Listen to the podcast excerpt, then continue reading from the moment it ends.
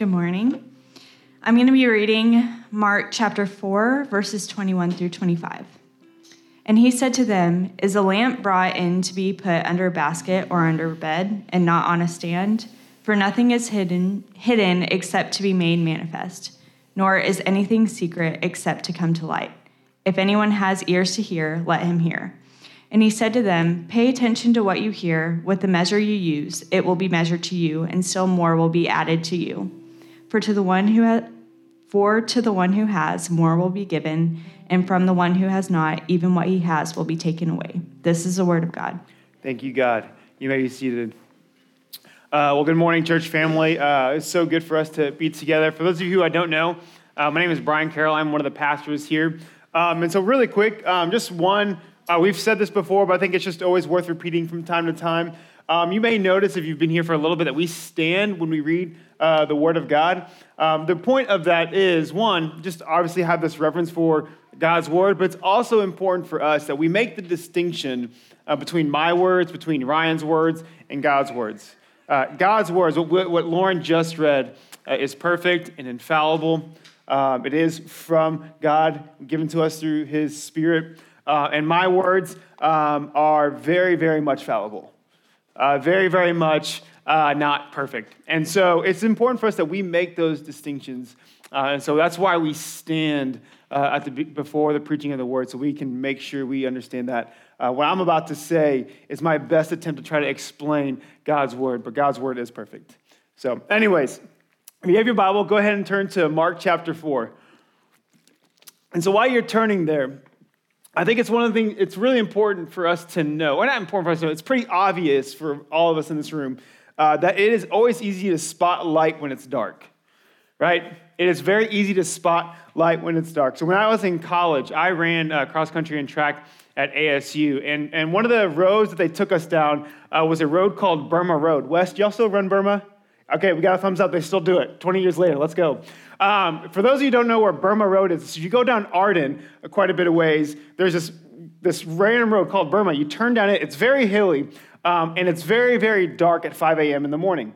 And so, usually, what would happen, one of my earliest memories, my freshman year of college, was we would drive out there and be dropped off and have to make the trek back. And the thing was, the hardest part about that was not the running. That honestly came easy to us. Um, but the hardest part was the darkness because you could literally not, at least for us, you could literally not see the steps in front of you. There was a lot of trust that as you were running, there were no potholes or obstructions or anything else that could cause us to fall. Uh, and so um, it, was, it was a very, very dark. So whenever we saw a car uh, drive our way, um, it was actually a source of light because we began to see uh, what was ahead of us. You know, the driver might have been confused why he saw a bunch of dudes in short shorts running down a country road at 5 a.m. Um, but for us, it was life, right? If for us, we could kind of starting to see uh, where we were going. See, light can easily be found in the darkness, right? Light can easily be found in the darkness. But think about it this way um, Is light as easy to find when the darkness isn't as evident? Is light is easy to find when the darkness isn't as evident. If Harry Potter doesn't know the evils of Lord Voldemort, what happens? Evil and darkness prevail. If, if Batman, um, if Batman just lets the Joker run rampant uh, in Gotham City, it's going to get even more destroyed than it already is, right? Or if Napoleon Dynamite doesn't help his friend Pedro uh, win the election, the school will be ruled by the unkind, unruly, stuck up Summer Wheatley, right? So we have to be able to see where darkness is in order to find the light. And sometimes darkness isn't always right in your face. Sometimes it's a little bit harder to spot. And so Jesus comes into this world, as we continue on through Mark chapter 4, Jesus is coming into this world to reveal that he is the light of all mankind. He is coming, comes into the world to show the world good news. And a lot of people who, who came to him and heard him teach and heard him speak, some would reject, some would be curious and ask more questions, and then some would also believe. But one of the things that, as we have been saying the last few weeks, is that Jesus would not be a chameleon uh, and give people a version of himself that was not truly him. He would not be a chameleon. He would not blend in and give people a version of, of him that they think, he think that might have been palatable to their moment or something that they may have liked, but rather um, he came to reveal himself as he truly is. And as he's made clear uh, through the book of Mark, is that we as a people must accept him on his terms. We must accept him on his terms. And a part of that is that we must have the same view of darkness, the same view of sin as he does. Because when we know what darkness is, we will see light. And the inverse of that is when we don't know what darkness is, the light will be irrelevant to us. When we have the right view of the bad, we will be able to see the good. And so in Mark chapter 4, verse 21, um, so Jesus, again, is in, in, we're in a section of Mark where he's telling these parables. Presumably, uh, in this specific parable, he's, you think about back in verse one of the chapter, he's on the Sea of Galilee in a boat, standing and teaching and teaching the crowd uh, about who he was. And he was teaching, like again, he's, we said before, he's teaching in parables. And what a parable is, it's a story or metaphor to explain a deeper spiritual reality. And so the point of him sharing, we shared this quote last week, and I think it's helpful for us to bring it about again. We, um, a theologian once said that Jesus used the parabolic method not in order to blind people, not in order to blind them, but in order to make them look again about who he was. Not in order to prevent them from coming to forgiveness, but in order to lure them towards a new attention. Parables were meant to begin to open the minds of people. And so in this specific, specific parable, um, let me let's go ahead and read in verse 21. Jesus says, and he said to them, Is a lamp brought in, sorry, is a lamp brought in to be put under a basket or under a bed, and not on a stand? For nothing is hidden except to be made manifest, nor is anything secret except to come to light. And so in this parable, Jesus gives the image of a lamp, uh, and, and honestly, gives us a basic lesson of what the purpose of a lamp is. Right? Most of us when we have a lamp in our room, it's for what purpose? To see light, right? To show, like, what, what good would it do us to have a lamp and then just like stick it under our bed? Unless we're using it as a storage and it's a bad lamp, we don't want anymore, right? It, it, a lamp has no use when you just stick it on the bed. Rather, you want to stick it on a lampstand, uh, on a lampstand so it can illuminate the whole room. And so, Jesus, again, he's not giving us a lesson in basic electricity here. He's exposing a deeper meaning and deeper reality. But what he says about the lamp is that a lamp is meant to be seen, uh, it's, it's, meant to be uh, exalted. And when he says in verse 22 that nothing is hidden except to be made manifest, nor is anything secret except to come to light, what is he saying here?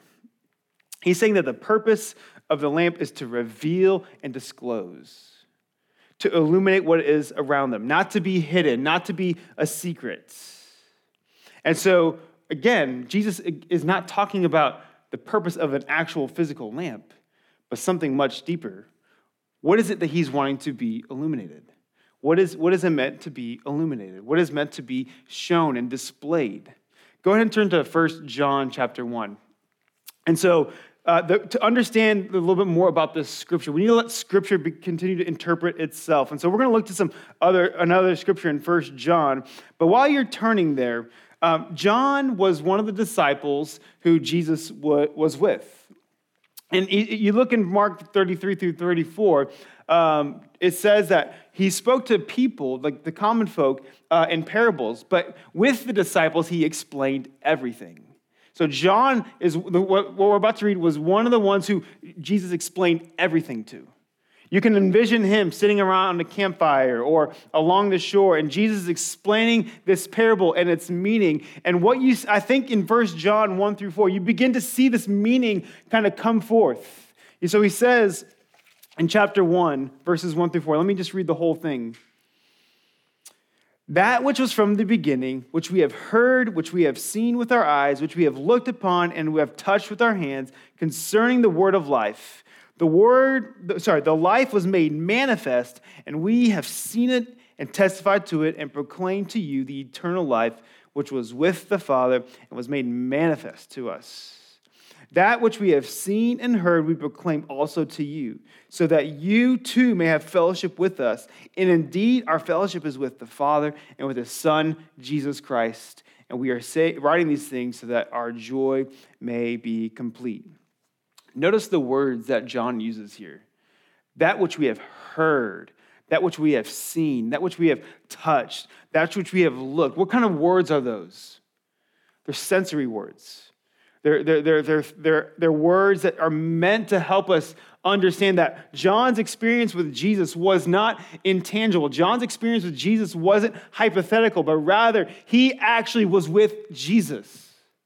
He was with him. He was listening to him. He was with him for three years. And John is using this language uh, to help his audience see that he really exists. And what was the purpose of his existence? So in, you see that in verse 2, he uses this word manifest. Manifest means to, to reveal, to make known. It's the same, this word is the same word that John uses, sorry, that Mark uses back in verse 22. And what he is getting at is that the, the purpose of Jesus' ministry, uh, the purpose of him coming was ultimately to illuminate to the world around him that he was the Son of God, so that the people who would believe would have, what does he say in verse 3? May have fellowship with God may have relationship with God, may have union with God. The purpose of Jesus coming was for him to be the light of the world, the savior of mankind that would bring sinful, broken man into relationship with the perfect Father. And when we find ourselves in Mark 4, Jesus is in the middle, in the process of revealing to the world who he was. For those who, had, he would have ears to hear, they would see that this is the purpose of Jesus. He came into the world to light up, uh, to light up darkness, to show and to reveal brokenness, and to ultimately reveal where life was to be found. And we see back in Mark, uh, in verse 23, he says something that he also said back in verse 9. It's kind of a warning of sorts. He says, If anyone has ears to hear, let him hear. If anyone has ears to hear, let him hear. So Jesus gives this parable. He's essentially saying, I'm the lamp. I'm revealing who I am. I'm revealing that I am the Son of God. I am revealing that I am the Savior of all mankind. I am revealing these things throughout my ministry. And those who have ears to hear will see it. Jesus in this parable is laying out to all who could hear that he was the Messiah that the prophets from the Old Testament talked about he was the Messiah and that he was coming to bring about a kingdom which ultimately brought about fellowship and relationship with God. The, one, the fellowship and relationship that John talked about in his letter. He was revealing that he was the lamp. And he was putting himself, in, hypothetically, metaphorically speaking, on top of a table for the world to see and hear. But as he's revealing, as he's showing the world about who he is, one of the things that he's also revealing is that he ha- he ha- we have to have an apt understanding of what darkness is. In order to have fellowship with him, we have to have, have to know what darkness is as Jesus sees darkness. We have to know what darkness is to see light. And so that brings up the question is what is it that we need to be saved from? What exactly was darkness? So, if you're a first century Jew, which was the original audience of Mark, um, you saw Rome as your biggest threat. Rome was what you needed salvation from. The, the oppression uh, that Rome brought to the people was it was magnificent. It was really, really big. They were very, very oppressive first century Jews would have saw, saw them as the main threat to their abundance and joy in this life. But in all reality, that wasn't what they really needed to be saved from. Rome wasn't the primary issue. That's not to say Rome wasn't an issue, it was not the root issue of what they need to be saved from. And so today, though we're not under the authority of Rome, um, uh, the echoes of how they might have answered might be similar. We might see a broken thing or system in this world and identify that as the threat, that as the danger, that as the thing that needs to be fixed. We, and what we often do a lot of times is that we look to creation to try to fix broken creation. We look to the temporal things of this world to ultimately deal with these temporal things. And honestly, it's, try, it's like trying to clean up a pile of mud with a muddy towel. What is that going to do? It's just going to make more mess. It's just going to make more mess. A lot of times we have things like if we just had blank, then things would be better. If we could just get enough money in our bank account, then I would experience true comfort. If we can just get the right people elected in office, then we will have a better nation. If we can just fix this social issue, if we can just fix this thing, then we'll see the brokenness in our community fixed and restored. If I can just see this, if I can just get this person to see this thing my way, then things will be right. Or if this person will just get theirs because they hurt me so bad, I will feel better. If we misidentify, like I said, we could, there's lots of examples we could use, but if we misidentify what darkness is, if we misidentify the problem and what we actually need to be saved from, we will have a different view of darkness than Jesus. And in order to understand him as the lamp, as the light, we have to get this right. We have to understand how did Jesus feel, how did Jesus view darkness? And the thing is, like I said, we feel threatened by so many external things. I'm not saying that these things are unimportant. I'm not saying that these things aren't uh, things to evaluate and, and, and see. But at the end of the day, these are not the primary things that we need to be saved from. These are not the primary things um, that need to be addressed on the surface level, but rather there, there's a root problem. There's a much deeper spiritual problem. See, whenever we're sick and we throw up, right, the throwing up isn't the problem, right? It's the virus behind it. Sin is the virus that has catapulted the darkness uh, that we see all around us. It, it, sin is the thing that causes us separation from God. It's the thing that, that causes the brokenness that we see all around us. It literally, sin literally means missing the mark. Uh, I love how John Piper describes it. He says it like this He says, What is sin? Is the glory of God not honored, the holiness of God not reverenced, the greatness of God not admired, the power of God not praised, the truth of God not sought, the wisdom of God not esteemed, the beauty of God not treasured, the goodness of God not savored, the faithfulness of God not trusted, the commandments of God not obeyed, the justice of God not respected, the wrath of God not feared, the grace of God not cherished, the presence of God not prized, and the person, the person of God not loved. This is sin. Mark does not begin his gospel pointing Israel to the hope of Rome of being overthrown, which is what they wanted. He does not point to some tangible thing that they could fix in creation to ultimately bring them the salvation um, that they wanted from Rome. Rather, how does the Gospel of Mark begin? It's from John the Baptist, a different John that we just read, talked about, proclaiming a message repent and believe, repentance for the forgiveness of sins. Because ultimately, that was the real issue. That was the thing that we needed to be saved from. That was the thing that was really going on with the brokenness all around them and also us. Because the thing is, if we misidentify how to deal with the brokenness of, those, of the world, we won't get the right solution.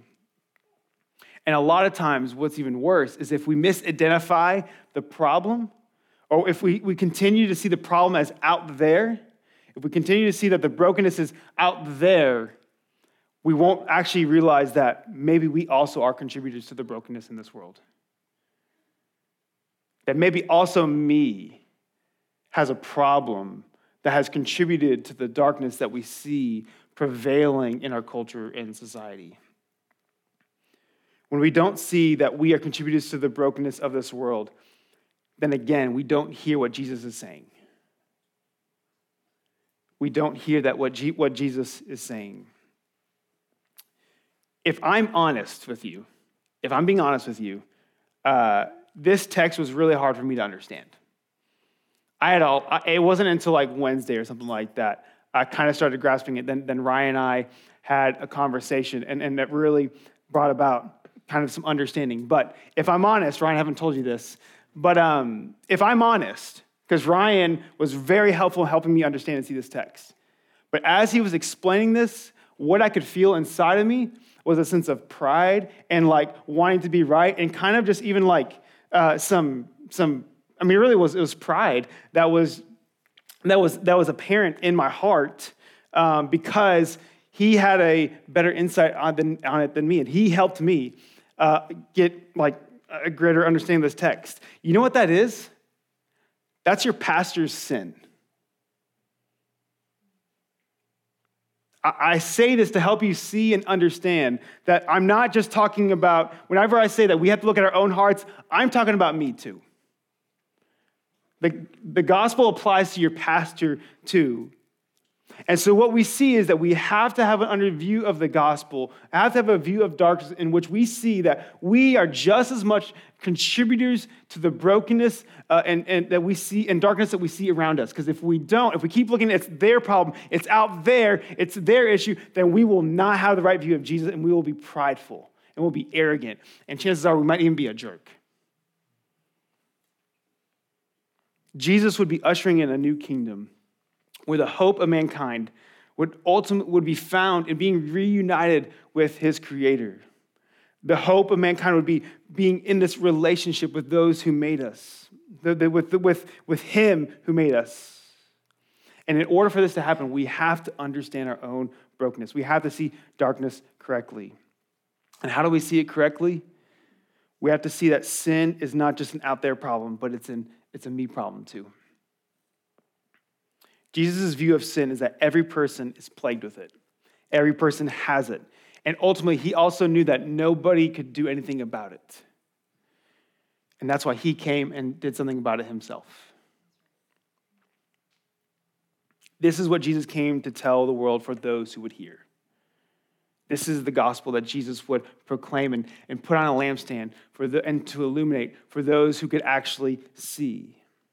And the fruit of those who hear would not be those who would try better and do more. Wouldn't be those who were morally superior. Wouldn't be those who polished and could clean themselves up, who could work hard enough, who could have enough good works to meet God's requirement. Because, but rather, it was those who saw their need and saw their own brokenness and realized, I also am a contributor to the brokenness around, around this world.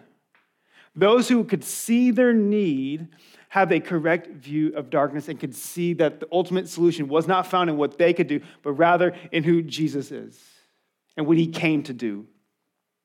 How do we deal with the root of our broken uh, darkness and sin?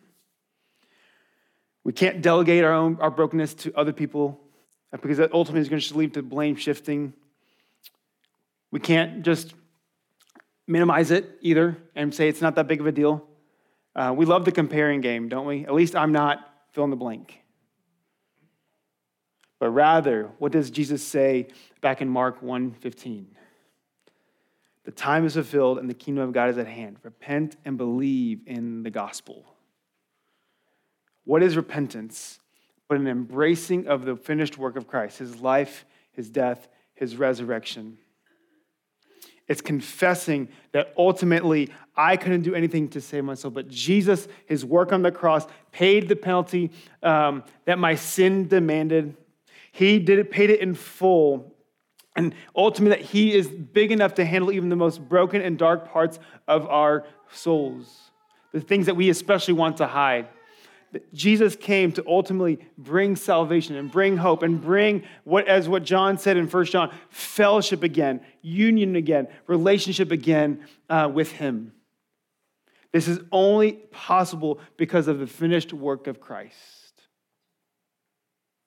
And for those who see their need and believe on the name of Jesus and repent and turn from their sins and embrace, uh, embrace Him, have this fellowship with God have this relationship with Him. See, repentance, and we say it over and over again, we're going to continue to say it. Repentance is not a bad word, but rather it's an invitation to ultimately know our Creator more And that is what our hearts will ultimately long for. That is what brings true restoration and hope. And it is in this union with God, as we put our faith in Him, that we also see something else happen. We see fruit, we see something being produced. Go and look in verses 24 and 25. So Mark, uh, Jesus continues to say, he, so he finishes the first part of the parable and he has, goes into the second part. And he says in verse 24, and he said to them, Pay attention to what you hear. With the measure you use, it will be measured to you, and still more will be added to you. For to the one who has, more will be given, and from the one who has not, even what he has will be taken away. So, Jesus, again, he begins this, the second part of this parable with really an imperative. He says, Pay attention to what you hear. Pay attention to what you hear. What is he getting at in this verse? Because it's kind of, it's a little tricky, it's kind of confusing. Because what you see in this verse is that there's a, a present action that leads to a future reality. There's a present thing, so what you measure you will get measure, will be measured. And so it's a present thing that affects a future reality. And so, uh, kind of what he's getting at is what you do or believe in the present will affect what happens in the future. I don't mean this in a prosperity gospel sense. Believe Jesus and you're going to get stuff. That's not, what, that's not what he's saying here. But he's saying what you believe or do in the present will affect what happens in the future, or what you measure now what you measure now will produce what happens later. And so, what does he mean by measure? What is, what is he getting at when he says, what you measure now? When Jesus is saying, when you measure now, he's saying that what we believe now, what we believe now will influence what we do in the future. And so, what he's getting at is that for those who rightly see who he is, who rightly embrace his messianic rule, who rightly embrace who he came to be, uh, who rightly believe in the gospel, not only will they see uh, him correctly, but they will continue to see him correctly. And that continuing of seeing correctly will only bear more fruit. It'll only bear more fruit. See, as we see our need for God, God will give us more faith. And as He gives us more faith, He pushes out, He continues to push out the darkness in us. So, what He's getting at here um, is that both of these verses are saying something similar. Um, the belief and faith that we have in Jesus is incredibly important. So, that moment we put our faith in Christ for salvation, um, for some of you guys, it might have been a moment. For, for some of y'all, it might have been a, a season in which God was continuing to soften your heart and helping you see more clearly your brokenness and your need for Him. Um, but as that work is being done in you, man, that's a great work. But the, the reality of walking and following with Jesus is that the faith and the need for the gospel isn't just a one time thing, but it's a perpetual, ongoing thing. So, what Jesus is getting at here is that uh, those who, who realize their need ongoingly, what will continue to happen is that as they see their dependency, uh, sorry, as they see their dependency on Him grow, as they see their need for Him grow, they'll only get more and more of Jesus. Dependency on Him only increases as we follow Jesus. Our need for Him and His grace only intensifies and multiplies as we mature. See, maturity isn't needing God less, but rather seeing our need for His grace more and more. That's what the maturity is. And because why, why is that the case? Because we realize it's ultimately God who's the one who's producing the fruit in us. He's the one measuring, He's the one giving. And so when we see our need for Him more and more, uh, that ultimately leads us to a place in which um, we love Him more and more. So it's not weakness, it's strength. It's strength because you're not looking to yourself, but you're looking to the one who actually was able to do the work. Sin will multiply sin, darkness will multiply darkness but light will multiply light. And Jesus' aim for us is not to walk in this posture like Eeyore and being like, woe is me, but rather the fruit of our faith is that as we see and rely on him more, as he, we continue to trust in his grace more and more, he then is continuing to push out the darkness within us more and more. Right? The more we trust in Him to do the work in us, the more He is doing the work of helping us put our sin to death and bearing fruit. Um, and ultimately helps us enjoy and see Him more clearly. It's like what David says, if you look in Psalm 1, uh, he, he says, Those who delight in the word of the Lord, those who delight in God, those who want to know God more, they are like a tree. They're like a tree who's planted by the stream and that bears fruit in its season. You think about the image of a tree uh, by a stream. It's constantly getting life, it's constantly getting what it needs, and the result of it is its fruit. For those of us who abide in Jesus, and that's what a lot of this is getting at. Our role in this is to abide, and the more we abide, um, the more we see that God is doing the work in us and producing the fruit in us. And so, what is abiding but praying? Right? This is why we, we pray. Our role is to abide in Jesus. And prayer isn't just the thing we do before dinner, it's not just uh, us, you know, kind of going to God from time to time when we need something, but rather prayer is presence with God. Prayer is presence with God. And it is while we're present with Him that we get to bring our needs before Him. We get to ask Him for help. We get to rely on Him. And the more we rely on Him, the more belief in the gospel we have. And what does Jesus say that we'll get? More faith, more of Him, more, more will be measured, to you. See, the, so the present reality of us seeing our need for Jesus only growing more and more as we abide in him will produce in the future a greater love and desire to know him. A, few, a present reality affects a future outcome. And ultimately, what that is, what that reality is, that once we see, we know what darkness is. Once we know that, man, we are the ones who are needy, we are the ones who are broken, um, and we see that Jesus is the one who fixed it, then we're on our way. Once we know what darkness is, we can see light. And once we see the light, we know how to push out the darkness. And so, uh, band, you actually guys can go ahead and come on up. But he, here's what I want us to think about um, as, as we think about the moment that we're in, the moment that you're in. Where this does where does this week sorry where do you think you need the hope of the gospel this week? Where do you think you need the hope of Jesus this week? So, one of the things I think we have, one of the misunderstandings I think that we often have is that we, we think about the world in terms of secular and sacred. Um, that when we come to church, this is sacred, but when we go back to, to work, when we're with our friends, um, these spaces are different. These are secular spaces. But the reality is, when we are uh, when we have our faith in Jesus, when we've repented and believed in the good news of Jesus, when we put our hope in Him, when we've rightly seen darkness and that it's in us, and we've rightly seen the solution in the person of Jesus, we are then now carriers of gospel in all of life.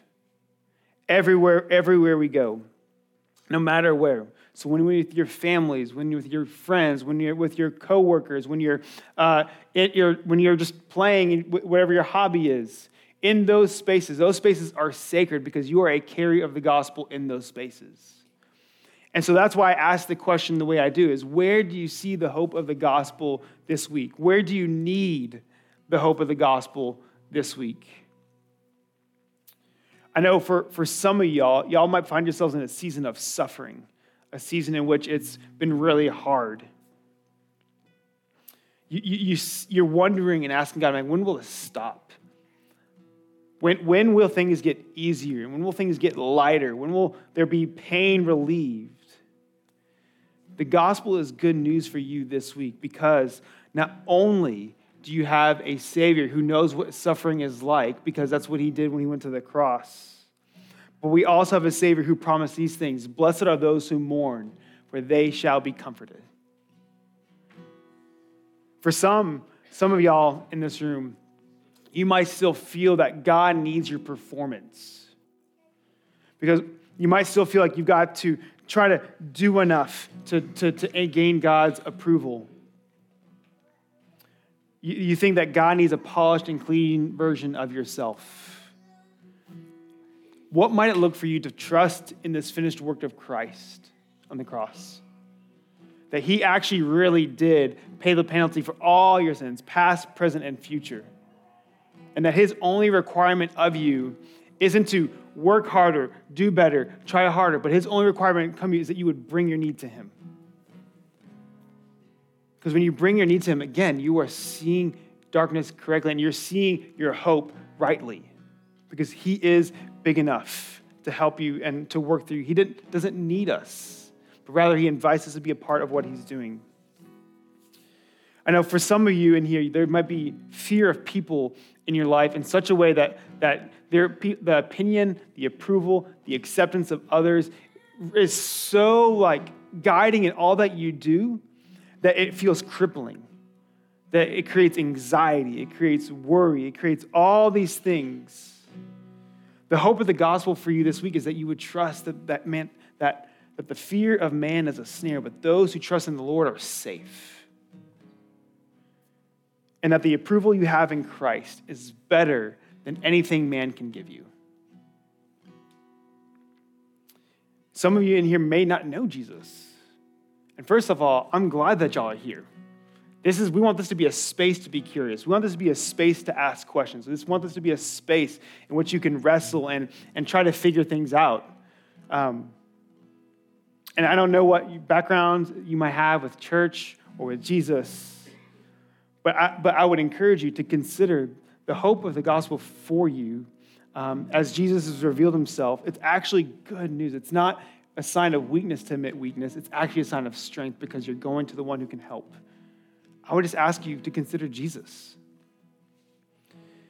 Wherever you might be, the gospel is good news for you this week. The gospel is good news for your heart. And what Jesus is getting at in Mark 24, 21 through 25 is that one, he is the light of the world. He came to reveal uh, where hope was found. And a part of that is understanding where darkness is and that it's in us. But Jesus is kind and gracious that he didn't leave us there. And the more we trust in him, the more we put our faith in him, the more that we realize our need and our dependency on him, the more fruit we will bear. So we want to be a people who have this daily need for the grace of God because that's where we find life. And that's why we take communion. That's why we come to the table every week. We come to the table to be reminded that our hope does not come from ourselves, but rather it comes from the finished work of Christ. We, we take the juice, which symbolizes the blood of Christ spilled on our behalf for our sins. We eat the bread to, to, to, to, to remind ourselves that Christ broke his body on the cross for us. And we take this meal every week because we need to be reminded every week, don't we?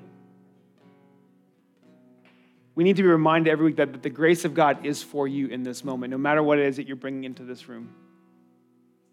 The hope of Mark 21 through 25 is that we would be a people who just go to God and go to Jesus and hope and find our life there. And so, so we have a table in the back and table tables on the side. Um, they are gluten free if that's something that um, that you need. Um, and we also just ask that the, that the, table is for believers only. And so if you are a non believer, you're still working through, hey, we're glad you're here. Um, but we just ask that you would refrain because this is a family meal. But we have to remember that Jesus came to be the light of the world. He, called, he, he came so to call us to a life of faith in him and repentance, that ultimately we might have fellowship and eternal life in him. And my hope for each one of us regardless of where you find yourself this morning, is that we would have ears to hear, that we would pay attention, and that we would see Jesus for as he's revealed himself through his word. And so, God, we are thankful again for your kindness towards us. We are thankful for the person of Jesus that you made a way for us. And so we ask that you would continue to help us, continue to help us know you more. We're thankful, Lord, that you've given us hope. And so I pray right now as we take communion together that you would just remind us of the grace that is freely given to us in you.